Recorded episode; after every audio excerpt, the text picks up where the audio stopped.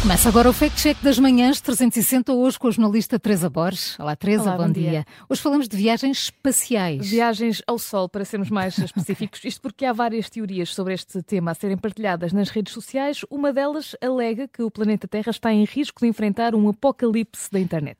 Um apocalipse de internet. Vais ter que explicar isto muito bem, Teresa. É bem, de acordo com esta publicação, quer dizer que a Terra pode ficar um ano inteiro sem internet, tudo por causa das viagens ao Sol. O post alega que a NASA terá enviado um equipamento de análise que recolheu eh, informações sobre o Sol. Eh, Falamos de informações sobre ventos solares, eh, que, de acordo com o autor desta publicação, são capazes de causar uma tempestade magnética na Terra. Este efeito, diz também esta publicação, seria cortar a internet e as linhas telefónicas em todos os aparelhos eletrónicos e até em satélites.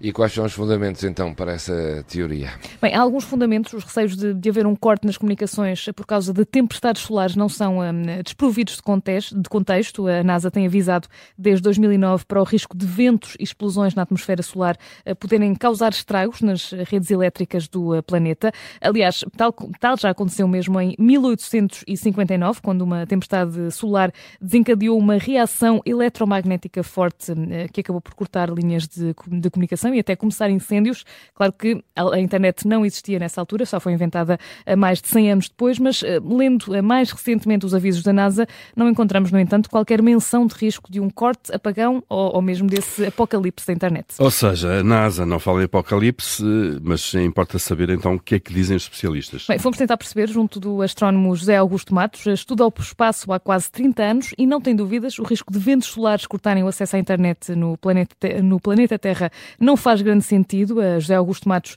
reduz também a teoria que circula nas redes sociais a fake news e a fantasias sem qualquer evidência científica, são as palavras escolhidas por este especialista.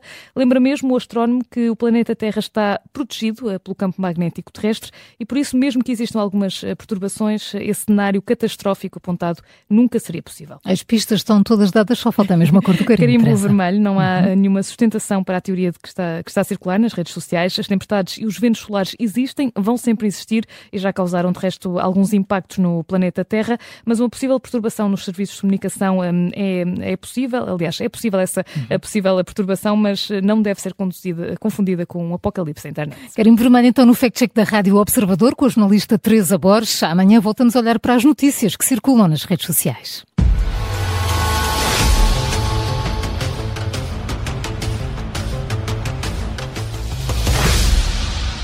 As armas e os barões assinalados.